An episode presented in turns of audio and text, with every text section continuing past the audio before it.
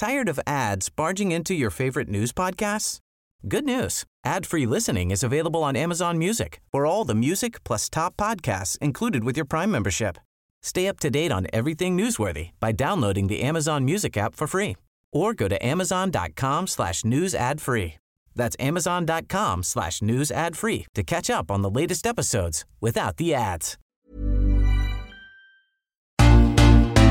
It's the Wonkhe Show. This week, the bailout that's not a bailout, uh, the new normal on campus, what does a socially distanced first term look like for learners, and governance either gets going again or gets in the way. It's all coming up. You know, the whole of the Higher Education Research Act uh, was predicated on competition and choice. You know, that was the Jo Johnson mantra at the time. But you know, if you if you read E6, it's basically saying, you know, please please don't please don't go out there and compete um, because we'll bang you on the head if you do. And uh, and and I.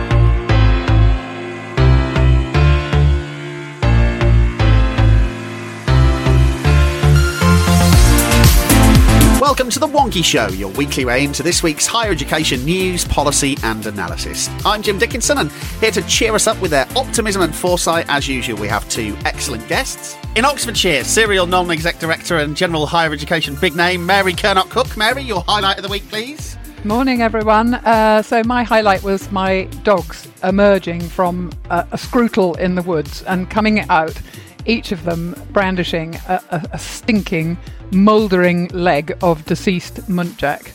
It was completely disgusting, uh, but they looked so ridiculously pleased with themselves that it was definitely heart lifting. Absolutely extraordinary. And in the southwest, Greenwich's Director of Student and Academic Services, Chris Shelley, is here. Chris, your highlight of the week, please. Well, my highlight, Jim, was installing a hot tub in the garden of my mother in law's house where we've relocated for lockdown. So I've now got somewhere to escape from um, either work or my children. Excellent. So, yes, we start this week with the bailout that's not a bailout. On Monday morning, the government set out its package for support for higher education, and it's fair to say there was a level of disappointment. Mary, what's your take on the package? So, well, here we go. A couple of weeks ago, um, Universities UK asked the government, I think, for about two billion worth of bailout. And last Sunday, the government didn't oblige. Um, it did bring forward about 100 million of QR funding, um, and it reprofiled the tuition fee payments from the student loans company, and I think that brings forward about two and a half billion of cash flow. Um, but that was about it. No new money, just a bit of slightly different timing. But, and it's quite a big but, it also announced uh, a temporary student number control and some new market smoothing measures. Now, the number control was at the level asked for by UUK, set at 5% over forecast. Note forecast recruitment for UK and EU students. Um, and then there was a sort of hat tipping towards the more recent Million Plus proposal to allocate um, up to 10,000 places, mainly for essential worker training such as nursing and uh, midwives. So there's a couple of things to note here. Um, one, the applicant demand across the sector, uh, and this was measured pre-COVID, um, is up by I think only about 1.2 percent. I think most people think that's likely to fall um, as students are put off by the virus fallout. So, in my book, capping at five percent above forecast is probably only going to curb recruitment at quite a small number of universities. Um, and I think it won't do much to help those at the bottom of the pile who have suffered in any case since the student number controls were lifted uh, in 2015. Um, I think it's going to mean uh, quite a few universities who simply cannot fulfill their financial obligations.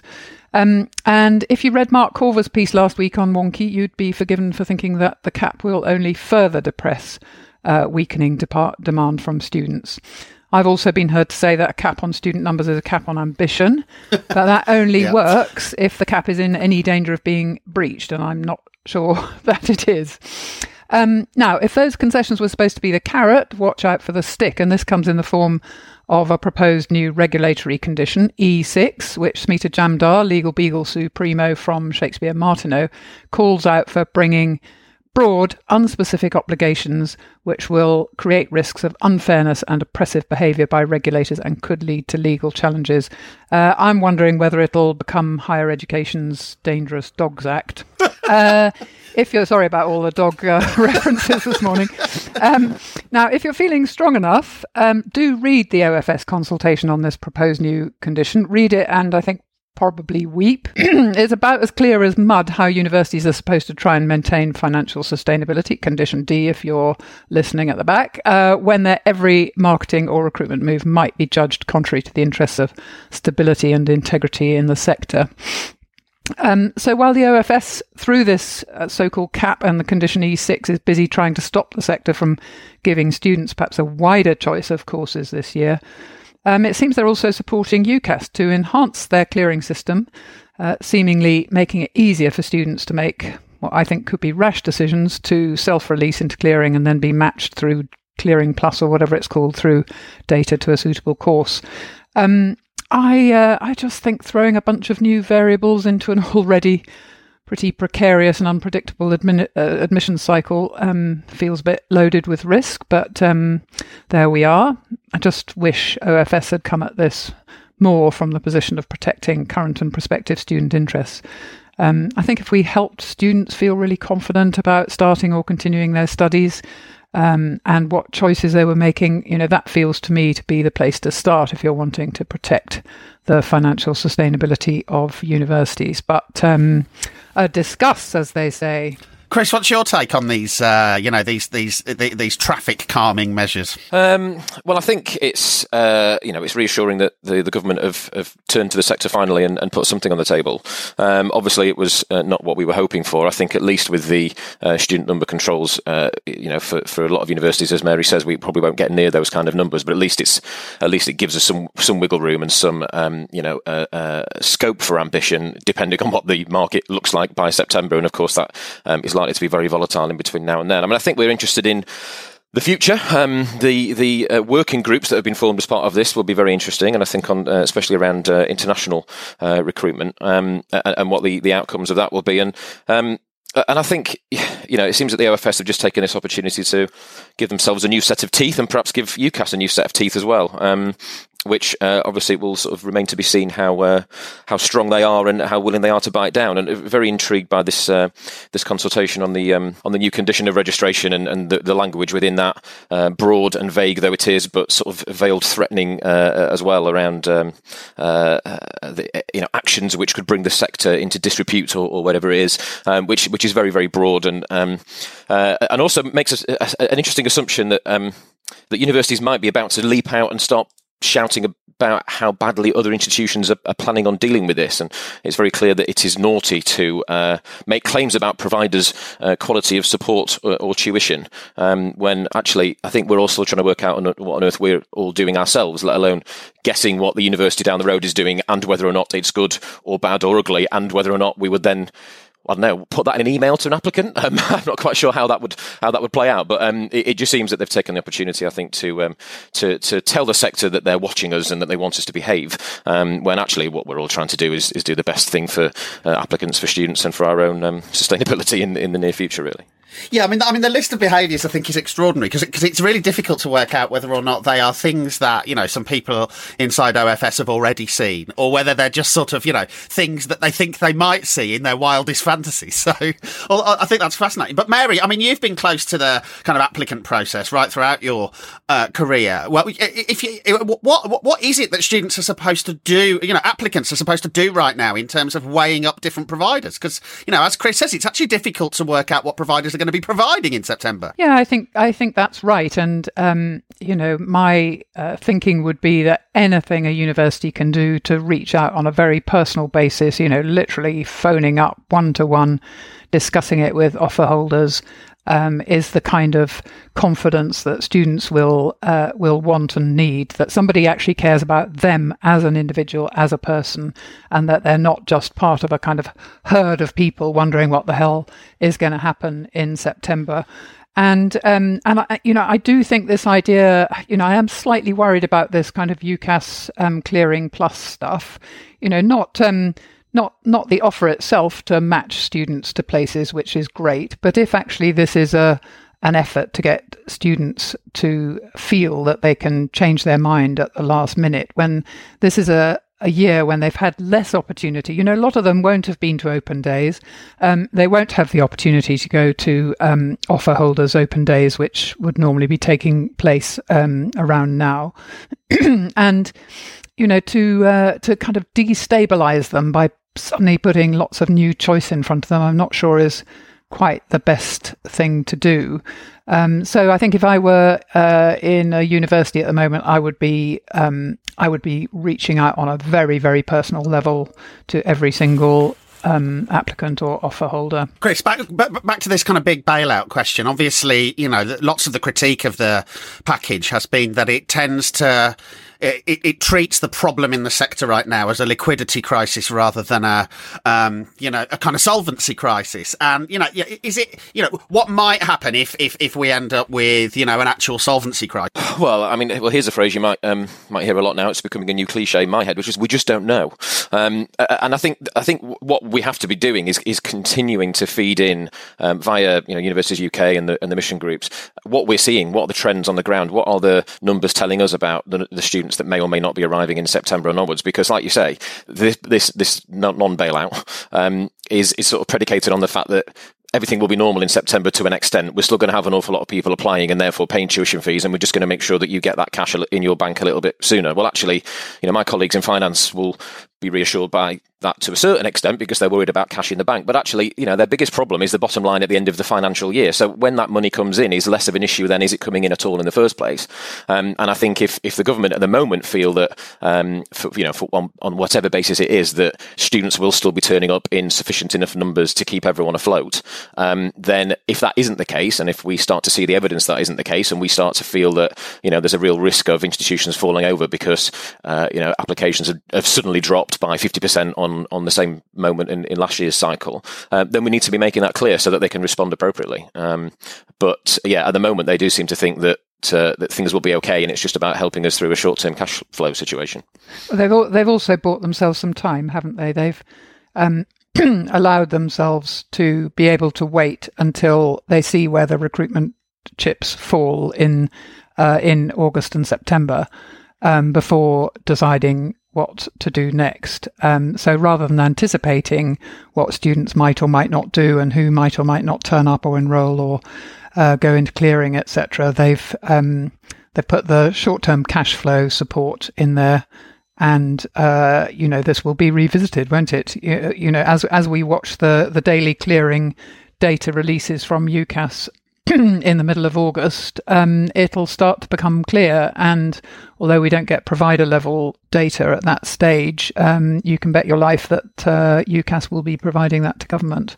And of course, by then it may be, may be too late to, to take any significant action. I mean, one of the things that concerns me is um, just the, the, general tone. I mean, obviously we're in a market, and obviously institutions are competing against each other for students. But sometimes I worry that the language in, in these kind of statements from OFS it, it, it sort of undermines how well the sector works together. And I think you know the the, the JISC mail mail bases have never been as alive as they are right now. But but generally we, are a sector that does talk to each other. Clearly, marketing departments aren't going to share their tips and techniques, and, and fundamentally, when it comes down to it, we've all got our targets to hit, and we all need to make sure that we can survive. But generally, as a sector, we talk to each other a lot. We do share our best practice. Um, you know, Wonkhe exists very much because we're all interested in learning what each other are doing. And and while yes, there is a, a competition within that market, I, I, think we, we shouldn't be underplaying the fact that right now the sector is trying to respond to this together, and actually, you know, creating more divisions between us won't help us do that. Uh, interested by um, sort of news coming out of New Zealand uh, yesterday that implied that they're considering a, a, University of New Zealand approach for, for the next 12 months to say we've just got to come together as a nation, as a sector, and provide one single experience to recruit as many students as we can, make sure everyone survives, and then take it from there. And, and I think that's a that's a very proactive approach to a problem. Uh, we're not going to be able to do that if we wait until August and suddenly the numbers start to crash. I mean, Mary, Chris makes a good point, doesn't he? That we we, ha- we have a system, particularly in England, where, where the whole idea is that competition will cause an improvement in provision. Now, you know, we could we could debate that until you know the cows come home on, on a different podcast about whether in normal times competition of this sort generates improvement and quality. But I mean, it seems to me that it definitely doesn't right now. Um, I, I, think that's right, and I think there's a real um, uh, conundrum for the government and for the OFS because you know the whole of the Higher Education Research Act uh, was predicated on competition and choice. You know, that was the Jo Johnson mantra at the time. But you know, if you if you read E6, it's basically saying, you know, please please don't please don't go out there and compete um, because we'll bang you on the head if you do. And, uh, and and I think this is very complicated. Um, you know, if the government really thought that competition meant just you know lots of nice universities offering nice courses that students would want to do and would support the economy and society and so on, um, but not make any effort uh, to actually recruit people to those courses when their income is predicated on how many students they uh, they sign up. Um, you know that that was a quite a quite a naive view. Um, now, of course, we've got um, hopefully we've got a decade or so of, of growth in in the size of the um, the you know the eighteen year old cohort, which will which will help a bit.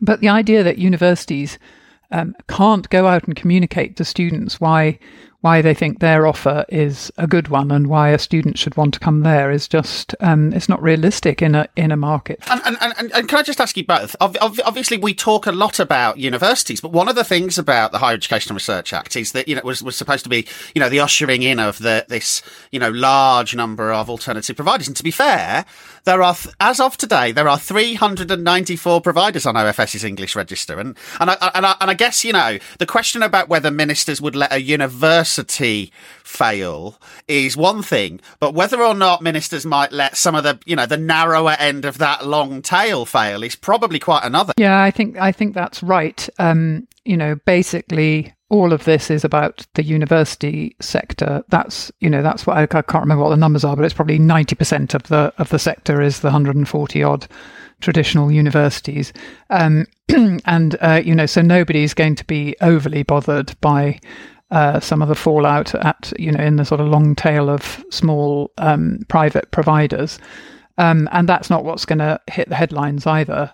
Um, but a university um, falling over, and you know particularly in the new political post December election landscape, um, you know, a lot of the, you know, what some people characterize as, you know, low quality courses, are, you know, offered in, in universities in the North and the Midlands, which were, you know, in those areas which um, fell from Labour to Conservative in the in the last general election. And I, I, really don't know how that all squares with the kind of levelling up agenda. You know, not to mention the um, the, the, the local economic fallout of a university um, uh, going under. Yeah, and, and and I guess look, Chris, we, we, we did get a couple of clues as to what might happen if if and when this becomes a you know a solvency crisis. There was obviously a couple of lines in in the package about um, you know a working group around research funding, and you'd have to guess that in the end that's the sort of money that would tumble into the kind of more elite end of the sector, and we've seen something similar in Scotland uh, later in the week. And then there was this other line, wasn't there, about the uh, you know restructuring if all else fails. And you know certainly we we, we we've been looking at what's been happening over in FE over the past uh, three or four years, and you know area reviews, you know lots of sticks sticks and carrots to try and get FE colleges to merge into groups. Do you think we might see something similar in you know in HE? Uh, the thing is, we've we've asked this question before, haven't we? And there's been moments in, in, in the recent past where we thought, okay, you know, this is the government or the DFE or OFS or HEFCE or whatever's opportunity to start, uh, you know, enforcing mergers or taking control or whatever. And, and I think it just comes back to that question of, you know, how, how strong are these new teeth that they're giving themselves and how willing are they to use them? So that, yeah, they're hinting with, with that sort of language that, that those kind of steps might be taken. I mean, I still feel that they will want to make that a very, very last resort, and they they will want to retain the autonomy of institutions, so to speak, as, as much as possible to get themselves out of whatever particular problems they are in. And if the whole sector is facing it, then that's a bit easier. If if, if some individual institutions have made some bad decisions or uh, have been particularly you know impacted badly because of their their um, the nature of, of their provision or their location or whatever it might be, um, they may need some specific help. Um, I would just like to think we're we're still a few steps away from uh, essentially government intervention and, and forced mergers and closures. I don't I don't know if you read um, the Financial Times today, you know, and we've got uh, the Wolf of Downing Street. You know, Alison Wolf is is in there.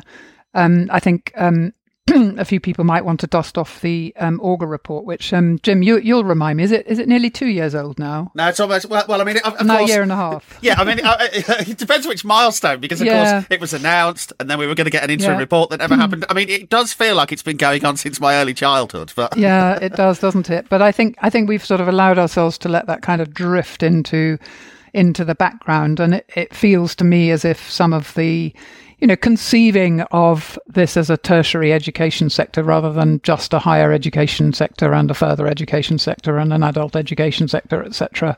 Um, it feels to me as if uh, we probably need to reacquaint ourselves with with those kind of arguments. And again, you know, I thought Boris. You know, I don't know if you heard Boris in uh, PMQs when you know his first appearance opposite Keir Starmer this week. But um, someone asked him a question about uh, further and higher education, and his answer was, was really interesting because, of course, he talks about universities in the context of kind of elite research and you know trying to work out what was happening with COVID, and he talks about the further education system and skills. And I guess you know the interesting question there will be what happens to the really big FE colleges that are doing lots of HE work, and what happens to you know the large number of you know post ninety two universities that are doing lots of skills work. Because if if that kind of simplistic bifurcation between universities and research and you know coll- eh, colleges and skills is what's in number 10's head, may- maybe you know some of those ideas in Augar are about to come back. Yeah, and um, you know, and and weep when you think what it'll do for diversification and um, access and widening participation. I don't know if anyone um, heard Lord Baker on on the very late new, I think the midnight news on Radio Four last night. Um, he was suggesting that um, all arts and humanities courses should be online and only STEM courses should come back face to face in uh, in September. So um, there's an interesting thought. Well, I mean, if, if uh, uh, as, as I have said on the site this morning, if you want to absolutely guarantee students feeling a deep sense of injustice, do go ahead and implement Lord Baker's proposal. Now, um, uh, very good. Thanks. Uh, we'll come back to some of those, uh, but for now, let's see who's been blogging for us this week. So I'm Amatey Doku. I'm a consultant at Nous Group. Um, and prior to that, I was um, the Vice President of Higher Education at the National Union of Students. And I've written a piece reflecting one year on after the closing the gap report into the uh, looking into the, the, the BME attainment gap and what the sector needs to do. And in my piece, I sketch out some of the key recommendations around having conversations about race and culture, developing racially inclusive uh, environments, uh, recommendations around evidence and data and what works, and then really to uh, talk a bit about what the implications are today, year on in a very different context with COVID 19, um, recognizing that many colleagues will, who, who, support this agenda will be concerned. They'll be concerned that uh, existing uh, BME students, their inequalities will grow as a result of digital poverty and, and other socioeconomic challenges. Um, they're more likely to, to be disadvantaged to this current structure, but also that many initiatives will have been switched off. And I make the point very simply that actually, given that uh, COVID 19 has driven uh, coach and horses through business as usual, this is the time an institution is much more um, receptive to change. And if you want to change the attainment gap, you have to make fundamental change. And given the changes that have happened over the last couple of months, this is probably the best time to strike. And don't forget, we'd love to have your contribution on the site. If you'd like to pitch us a piece, do drop us an email at team at wonkhe.com with your idea and we'll be in touch. Now, next up, our recording day for this podcast is Thursday, and today, along with our friends at Aula, we're running an event on no buildings next term. Our senior teams move some of the scenarios that have been worked up from wild ideas to concrete proposals. Chris, what does a socially distant September look like? Well, um, uh, unprecedented. Sorry, we, we, just don't know is the new unprecedented, um, but we're, we're trying to work it out. We're trying to guess, and I think as um, the eyes of the nation turn to the Prime Minister on a Sunday evening uh, to see what uh, lockdown Mark II looks like and uh, uh, and to imagine what the immediate future looks like. The, the eyes of the sector for a few weeks now have been very much focused on September and trying to imagine how that applies to um, the teaching and learning experience uh, and everything else around it for, for university campuses. Um, you know, from a starting point, uh, uh, any kind of activity on campus uh, in September, you know, will have to follow whatever government measure, uh, government measures are in place at that time. And obviously, um, we're guessing at the moment what that might be. So, you know, large, very large groups of people, presumably at that point, will still not be allowed. But how do you define the difference between small, medium, and large groups? Um, obviously, uh, maintaining social distancing within teaching spaces, uh, you know, between one and two meters apart, uh, will re- significantly reduce capacities of those teaching rooms. So, uh, working up different models of the timetable based on smaller class sizes is a starting point, but you've got to pick a number. Are we talking 15% uh, of your normal capacity, 20%, 25%? Actually, some teaching spaces will be different than others. You know, some that perhaps have got more than one entrance will be easier to uh, socially distance um, students uh, than others. Um, uh, if we are guessing that schools by then will be allowed back in. Then you can assume that groups of up to 30 potentially are going to be allowed because that's what class sizes are. So is that a number to go on on the, basis of, you know, we are, we are having to guess, speculate, estimate and, um, uh, and prepare for a whole range of different scenarios at the moment. So, um, you know, just, just creating a timetable. It's worth saying that the process of creating a timetable is a complex, difficult and time consuming one at the best of times. Um, so, you know, my timetabling team are just about in the, in, in the, in the process of, of wrapping up the first draft of the timetable for what would invert commas uh, normally be in place in September, and actually now we've been asked to create one based on Model A, Model B, and Model C as well. And, and uh, who knows if Models A, B, and C will even uh, be what, what comes out of it. So there's a huge amount of work going on um, in the background to try and model what these scenarios look like. And of course, w- within this, we've got to try and deliver a you know high quality but equitable experience from the teaching point of view. So if students can come onto campus then um, should they be able to? And we'd obviously want to facilitate that where possible. But the students that either can't come onto campus because uh, we aren't letting them because we're we're minimising the uh, um, uh, the lessons that will actually be taught on campus, or maybe they're international students haven't yet been able to fly into the country, or perhaps they are having to socially uh, isolate themselves still because they're living with vulnerable um, family members or even ill themselves. Um, then they've got to be able to get the same experience uh, as much as possible, at least the same sort of teaching outcomes as those that are in the classroom. So, um, you know, we're looking at flipped classroom models where the time spent together is much more discussion based and digesting teaching rather than just sort of um, taking in information. Um, obviously, we're also looking at how the timetable might be spread out over the day, and we're talking potentially about um, you know more evening classes, and that obviously has an impact on staff time, uh, but also might be more um, uh, acceptable for then students who are who are more remote. So there are there are so many different elements of this to consider. Um, uh, not least the fact, of course, that um, what happens in weeks one, two, and three of the term might be different to what happens in weeks four, five, and six of the term um, if a, a, second phase of lockdown comes in or, or the measures change in, in whatever way they do. So institutions like ourselves all around the country will right now be modelling different scenarios with the, the, the, aim that what we come up with is something that can be flexible uh, and uh, and applied to you know multiple scenarios, but ultimately is, is, is still delivering a quality and equitable um, experience. And and the, what that also then translates to is is the bits around the teaching. So all of the professional services and all of the other activities that would take place on campus that are currently obviously being delivered remotely. And actually, I think some of that will be retained. Actually, even way, well past um, the COVID crisis, we've learned an awful lot about how we can do things differently, and and some of our services will continue to be delivered remotely. Students should be able to access appointments uh, online if they need it. We should be doing uh, online virtual workshops to, uh, to to teach students around you know how to apply for post study work visas or, or, whatever. The sorts of things that we're doing right now. Um, but also, uh, what I find interesting is we, we've we've grappled as a sector for a long time with this. How do we reach this this mythical group of students that we call commuters. Um, these people that don't live on our campuses all the time and aren't uh, automatically engaging with us on a face to face basis daily. Well, suddenly everyone's a commuter student. so the, the, way that we're reaching out to our students right now um, can actually teach us some really valuable lessons for the future. So some of the things we've been doing, for example, working with our students' union, uh, you know, calling every student in residences directly to check on their well-being, um, uh, you know, putting, uh, turning some of our services uh, into sort of virtual events, you know, creating virtual events, running them in the evening, putting a whole range of social activities and programs on, whether it's fun things like games and you know um, Netflix parties or whatever, but also things like language learning and, and and you know just additional skills that we can deliver in a remote sense that still bring students together in that virtual way, well, actually, we should be retaining this, and I think that uh, we, we, we will be, and and and what the whole student experience looks like after this, let alone after September or in September, will be will be quite significantly different. But you know, ultimately, we are having to model based on the guidance that comes out from the government, and I guess the first hint as to what that looks like will come on Sunday. But the the the advice will change so much between now and September that our ultimate aim is to be as ready and prepared and as flexible as possible to deliver an experience from September, which the government clearly, as we've said, are expecting uh, us to be up and running at that moment in time. Mary, obviously there's a there's a huge pressure at this point on on, on universities to to announce something. Uh, not least because you know lots of universities in North America are saying they will be open do enroll, and I guess you know that international competition thing is putting lots of pressure on universities to announce. But there's a danger here, isn't there, that universities announce something when you know they're still in the process of working out what's possible and what isn't. Yeah, and I think um, you know people talk about the new normal. I think it's the new abnormal, the new turbulence.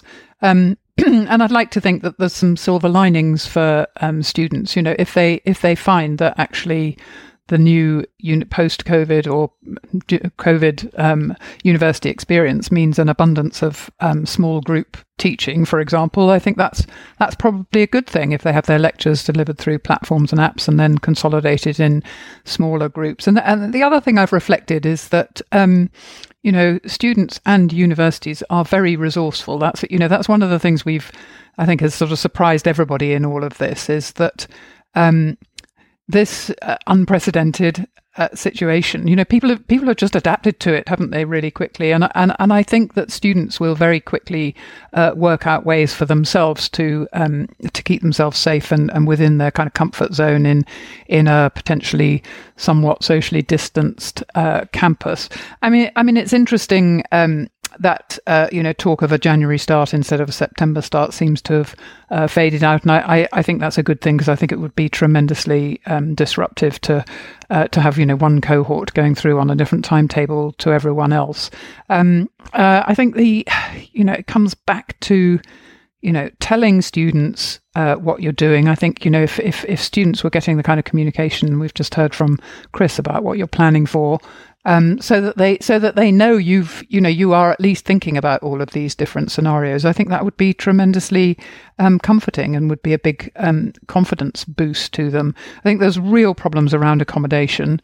Um, really, really worry about um, you know how universities and students can manage to make sure they've got accommodation when and if they're allowed to use it um, and that those who are, you know, who are not renting direct from the university itself, you know, how on earth we can provide um, protections for them so that students aren't having to live somewhere and pay rent for somewhere where they're not living.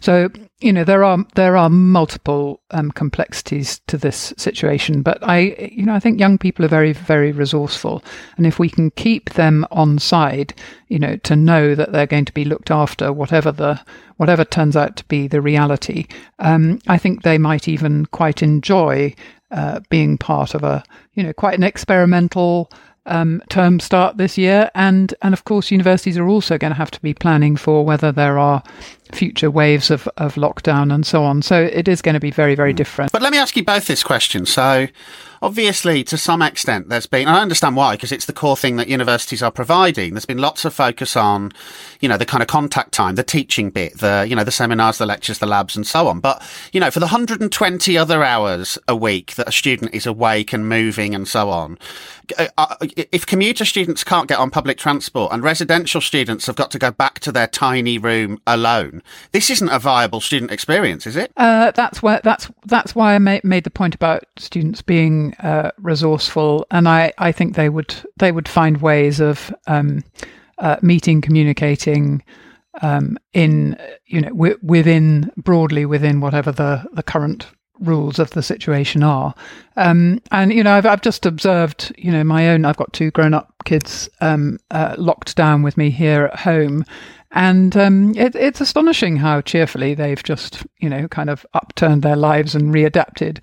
Um, and I, you know, I have great faith in young people to to figure out ways to make the best of things. Good stuff. Now, from designer PPE to improbably socially distanced lecture theatres, uh, the new normal for university life is going to look like a strange and unusual place in a few months' time. But how will it work, and how on earth will we get there safely? Uh, kicking off our new series of events called Wonkhe at Home, uh, I'm going to cut through all the background noise uh, and big political debates to take you on a tour of the unique challenges ahead facing university leaders, students, and the whole university community. Wonkhe at Home, the new normal, what will it look like and how will universities get there is our exciting online event. Uh, full details are available on wonkhe.com forward slash events. Um, I'm going to take you on that tour and in response we'll debate uh, all of the ideas with an expert panel hosted by Wonkhe's editor in chief, Mark Leach, and Mary Stuart, Vice Chancellor of the University of Lincoln, and some other speakers uh, all, all, all, to come. Uh, who, who, should who should come? Uh, leaders, managers, heads of department, comms, planning, estates, IT, everything in between. Academics wondering what on earth your university will look like later this year, and indeed anyone interested in how universities will need to change in the months and years ahead. 10 a.m. to 12 p.m. Friday the 15th of May. At wonkhe.com forward slash events. See you at home. Now, governance. It's probably fair to say that in the initial emergency period, governance got out of the way and allowed senior teams to crack on with crisis management. Uh, but there are big decisions about the future looming, and so governance is probably about to kick back in. Mary, you're a ser- serial non exec. Uh, yeah. What are some of the things governors ought to be thinking about? well, I mean, you're right, Jim. It's been a very challenging time for governing bodies, um, both to support the executive in the eye of the storm and then, you know, at the right time, lifting their eyes uh, above the horizon and planning for a future uh, of, I, I, think, more unknowns. Unknown unknowns than we could possibly know. Um, um, but uh, from both sides of the boardroom table, executive and non executive, I've always found it really interesting to observe how the risk registers um, stand up to the reality of a big hairy risk crystallizing. And uh, and I found that you know there's rarely a risk register that's shown to have actually anticipated what what then transpired. Um, I'm pretty sure that not many universities had actually planned for a pandemic and and lockdown scenarios. Um, but uh, I think it's worth saying that universities who had the known unknowns well managed, you know, all the stuff that we do, um, cybersecurity, IT resilience, communication cascades, financial stuff, contract failure, quality, and so on. Um, the ones who were doing that really well um, will have found that they had more headspace to handle the very specific fallout of the coronavirus crisis because their basic risk housekeeping was in um, good shape. I think, and, and as we touched on earlier, I think it seems inevitable that a, a restructuring of the higher education sector is in the sights of government, um, you know, accelerated and focused by this uh, existential financial crisis that many universities will be facing. Um, I mentioned the Financial Times piece this morning, which is worth reading, and the, the kind of non bailout bailout underlined this. So governments moved to shore up short term cash flow, and I think it'll then look at the financial and structural fallout when the autumn recruitment picture gets uh, gets clearer, um, and that gives it time to see which universities can be strong armed into new arrangements. The narratives it's been there for for um, a long time now. Low quality courses, excessive debt, high salaries, too many graduates in non graduate jobs, um, and there's still you know a, a, big handful of old school Tories who think that too many people go to university. Um, and as I mentioned, we've got Alison Wolf, um, who was part of the Augar Review, advising at the heart of government in the Prime Minister's office. So I think governing bodies will need to be on the front foot. Um, they'll be needing to urge their hard pressed leadership teams to to make time, to find time and make time to think strategically about the the future. Um, and they'll need some imaginative and carefully positioned uh, responses if they're to avoid being, you know, done to uh, it by the government. Um, I think I think shocks like this can have a silver lining. Um, they provide a new backdrop and, and a real kind of urgency for some zero based strategic planning where all the old norms get thrown out of the window.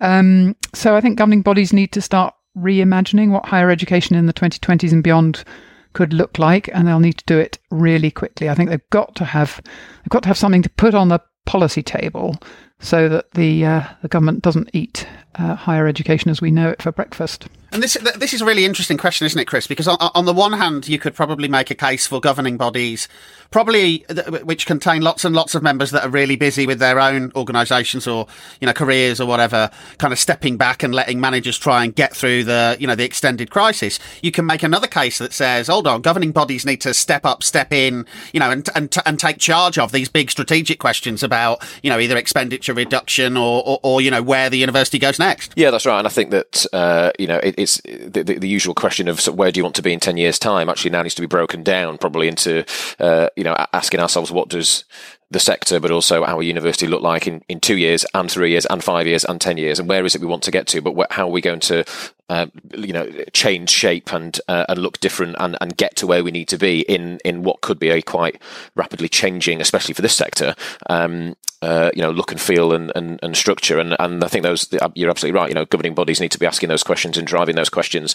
Uh, I mean, I think we're, very lucky at University of Greenwich. Our, our governing body is, uh, has always been, um, I think, quite strategic uh, in its thinking and its planning and, and its probing. Um, and we've just had a, you know, a new vice chancellor start just before Christmas. So we're already asking ourselves some of those fundamental fundamental questions. But um, uh, you know, immediately that's been uh, obviously slightly refocused, um, and and actually imagining what the university looks like in ten years' time is is impossible without imagining what it looks like in two years. Mary, is the sector's governance fit for purpose for the sort of you know the size and shape of the crisis that might be coming? Um, I think one of the one of the problems um, is that um, strategic planning takes an absolute age uh, in universities more so than in any other organisations that I've ever been involved with because of the sort of democratic um, governance, internal governance uh, structures that are that are there. Um, so you know, I, I, I find myself um, getting involved in, in university governance that. Um, uh, that that sort of um, I've, I've called it before the schizophrenia between professional services and and academics um, is is is just such a, a real pity because I feel like both sides of the organization are actually trying to do the same thing and both need each other. I was, you know, I was really struck. I, I, I tweeted an article um, from the Telegraph yesterday about um, students wanting rebates of fees, which I think is an entirely reasonable position. And there was a kind of a stream of um, of responses to it. On the one hand, parents and students saying, "Hey, you know, we're not we're not getting everything we paid for. It would be really nice if somebody recognised that." And on the other hand, um, a load of academics saying we're working really hard, we're not shut, you know, this is we, we you know, working till ten thirty at night, etc., etc. And and both are right. Um, uh, but for me, it really um, it really kind of put the spotlight on this kind of um, divide between a, a, a reality between um, the professional services and the academic side. And I think if, you know, sometimes uh, you, you, need a good crisis to crystallize things, and certainly governing bodies need to move quickly to to rethink what they're going to be like and to rethink how they can uh, strategically position themselves in in a, a something that's conceived of as a more collaborative tertiary sector, a more coherent tertiary sector. And, you know, they can't take two years to do that and go through all the committee structures and so on. So, um, so uh, I, I hope that um, universities will feel that they can um, alter their approach to strategic planning um, and that they can find ways of bringing all sides of the university on board with that, but not in the way that it's traditionally done. Uh, now, now, now, finally, um, uh, it's a bank holiday weekend, so I think we should try to identify something that is potentially, you know, it's a bit of optimism for the weekend. So, so mine is, and I've been saying this to a few people this week, I've got a feeling that in five and a half, six months' time, even if we still by then haven't got a vaccine or haven't got, you know, effective treatments and so on, that we may well have a much more sophisticated way of, of slowing or halting the transmission of uh, COVID-19 than ham-fisted social distancing. You know, it might be civilian style PPE or something, but the, the science in five and a half months time may well have found out, found a way to enable us to get on public transport and live and work together in a way that we can't perceive of right now because it's still May. And so my bit of optimism is I think, you know, there is at least a, a, scenario where lots of this might be all right in five or six months. Uh, Chris and Mary, uh, your piece of optimism. Um, so uh, I, I agree with you, um, Jim. I, I, I, was judging a, a, kind of an innovation in edtech thing um, a few months back, and, and I think I can't remember if it won or, or was in the highly commended, but was um, a, a, pandemic simulation, which is, sounds exactly like what they're doing in the Isle of Wight. And it was Bluetooth enabled, and students could, you know, they got allocated whether they were infected or not, and whether they had face masks and, and vaccines and things or not. And uh, and then they were able to game it by you know by Bluetooth connections to other people who had the app on their phone. So yeah, I'm I'm also optimistic, and you know, and I just come back to this idea that I just I just think the whole country has been um, so extraordinary the way that it's adapted to you know a massive massive change in how we all live and work or don't work um, how we live our lives and um, and undoubtedly people are, finding good things from from all of this. Um, you know, I'm certainly very cheerful about not having to get on a train into London three or four times a week. Um, and uh, and actually, I find some of the meetings that I do online are, are, are, very fruitful, and sometimes they feel a bit more democratic than when you've got um, human beings, you know, in in a physical room together. Um, and uh, I, I, think this sort of rush to online um, is going to be really interesting. I think it'll be wonderful to see people get really good at using platforms and apps for learning. You know, I, I, I keep thinking, you know, uh, young people, they listen to podcasts all the time. They use WhatsApps all, they, they don't think of that as, you know, online communication. It's just communication. And I think if we could get to a place where it's just learning and if it's mediated through um, through a different platform or a different app, um, and we get really good at that, then it just opens up so many possibilities. Yeah, I mean, I, I just uh, uh you know look to the future optimistically, just because of how well and how quickly uh, we've adapted and responded so far. I mean, I, I sit on many groups that meet monthly, and in the last couple of weeks we've gone, crikey, didn't this didn't the world feel different the last time we met? And and you know h- how much has changed in, in four weeks, um, and obviously now we're sort of you know into week six and week seven. Um, as you say, we're four months away from the start of term, so an awful lot will change in that time. But for a sector that is notoriously um, slow at changing itself, and in, in universities are notoriously slow at changing ourselves while we're great at changing the world, we've suddenly learned how to change things quickly, and it's really been inspirational to see how um, you know colleagues have done that, and you know my learning and teaching colleagues almost literally overnight uh, uh, preparing teaching and assessment to be delivered in a completely different way, and everyone gets behind it, everyone gets on board with it, uh, and suddenly it's there and it's available, and, and we're all working together to the same same goal. And you know if the goalposts move again, whether it's this Sunday or uh, three Sundays later or two months time, then I'm very assured that we will be able to react. We'll be better prepared because we'll have had more warning. But um, actually, when we need to move quickly, we do. So that's about it for this week. To find out more about anything we've discussed today, you'll find links on the episode page at wonkhe.com, where you can also leave your thoughts and comments. Don't forget you can subscribe to us automatically. Just search for The Wonkhe Show on your favourite podcast directory, or you'll find the feed you need on wonkhe.com forward slash podcast. And if you think you've got what it takes to be a guest on the show, do drop us an email on team at wonkhe.com and we'll be in touch. Thanks again to our guests Mary and Chris, to everyone at Team Wonkhe for making the show happen, and of course to you for listening. Until next week, stay wonky.